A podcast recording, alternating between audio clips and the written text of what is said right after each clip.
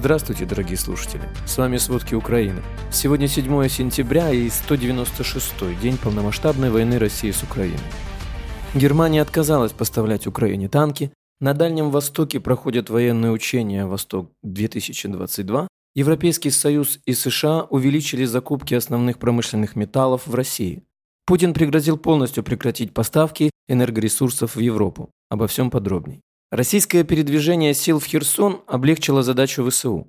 Украинские силы продолжают удары по российским логистическим узлам, а также контрольным пунктам по всей Херсонской области. Российские источники, на которые ссылаются эксперты, утверждают, что украинские силы начали наступательную операцию на Балаклею, около 65 километров к юго-востоку от Харькова. По некоторым данным, украинские силы установили контроль над северо-западной частью Вербовки, 4 километра к северо-западу от Балаклей. На геолокационных видеозаписях видно, что украинские солдаты осматривают тела погибших российских военных, что указывает на продвижение украинских войск в поселок. Вокруг Балаклея продолжаются тяжелые бои, поскольку украинские войска закрепились на окраине поселка, а российские войска перебросили туда резервные подразделения для поддержки оборонительных операций. Российские источники заявляют, что украинское наступление на Балаклею имеет целью отрезать российские войска от Изюма и постепенно вклиниться в Луганскую область. Украинские официальные лица пока не комментировали развитие ситуации в Балаклее.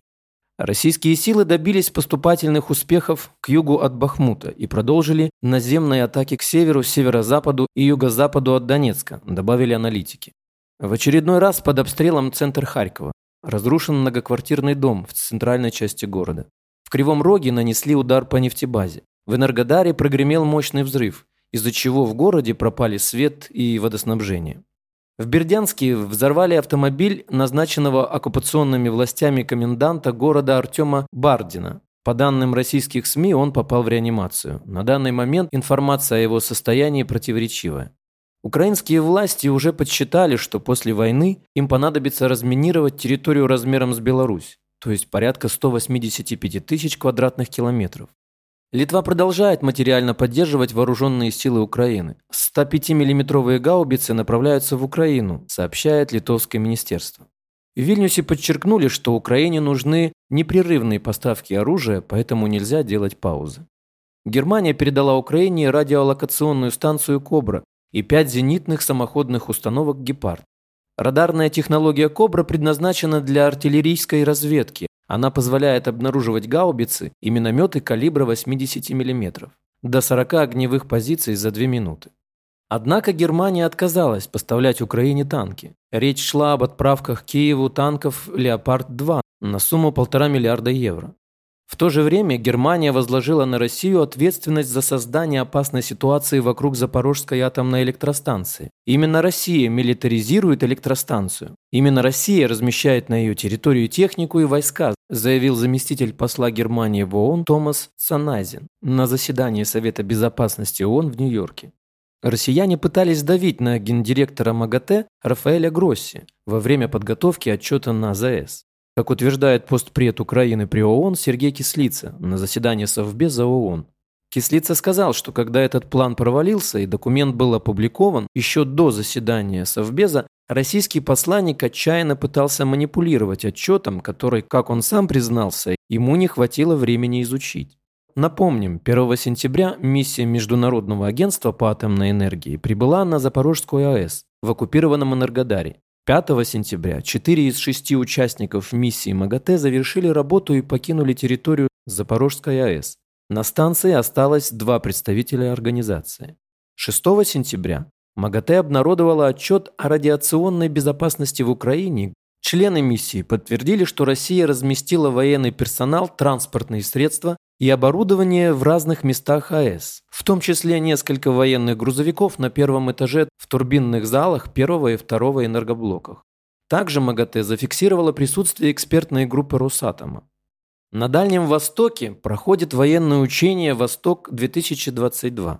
Посмотреть на них приехал Путин собственной персоной. Телеканал Министерства обороны «Звезда» показал кадры, на которых он шутит с Шойгу. Как пишет Рейтерс, таким образом Путин посылает сигнал, что российские войска способны вести дела в обычном режиме, несмотря на значительные потери личного состава и военной техники в войне.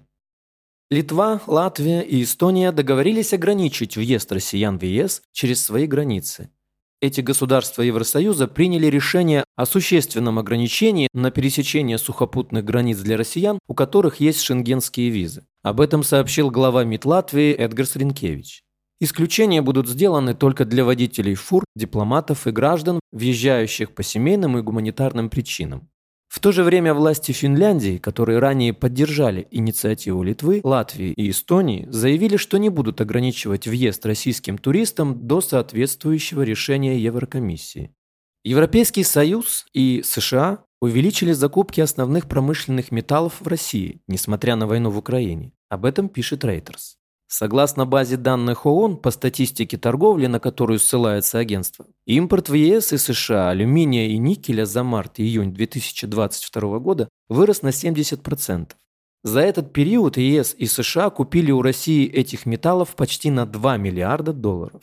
По мнению Reuters, увеличение импорта металлов из России свидетельствует о сложностях, с которыми сталкивается Запад, пытаясь оказать давление на экономику России, чтобы снизить доходы Кремля на ведение войны. Представитель Госдепартамента США заявил, что не исключает, что цена неоправданной войны Путина против Украины возрастет. В ЕС не ответили на запрос агентства. Президент России Владимир Путин пригрозил полностью прекратить поставки энергоресурсов в Европу в случае введения ЕС потолка цен на газ. Также Путин назвал идею об ограничении цен на российский нефть и газ глупостью и очередным нерыночным решением. Об этом он сказал на Восточном экономическом форуме, пишет РБК.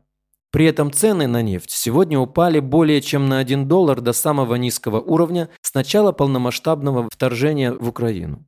Правительство России подготовило решение о продлении параллельного импорта товаров в страну на 2023 год, заявил глава Минпромторга России Денис Мантуров. По его словам, состав перечня продукции для параллельного импорта будет зависеть от того, какие решения о поставках своих товаров на российский рынок будут принимать иностранные компании. Механизм параллельного импорта заключается в ввозе иностранных товаров без согласия правообладателя, то есть пиратство. К середине августа по параллельному импорту в Россию было ввезено продукции почти на 6,5 миллиарда долларов. До конца года объем ввоза может составить 16 миллиардов. Спасибо, это были все основные новости о войне России с Украиной к середине 7 сентября. Помните, правда существует, а мы стараемся сделать ее доступной. Если вам нравится то, что мы делаем, пожалуйста, поделитесь этим подкастом с друзьями в России. Это очень важно для нас и для распространения правдивой информации. До встречи.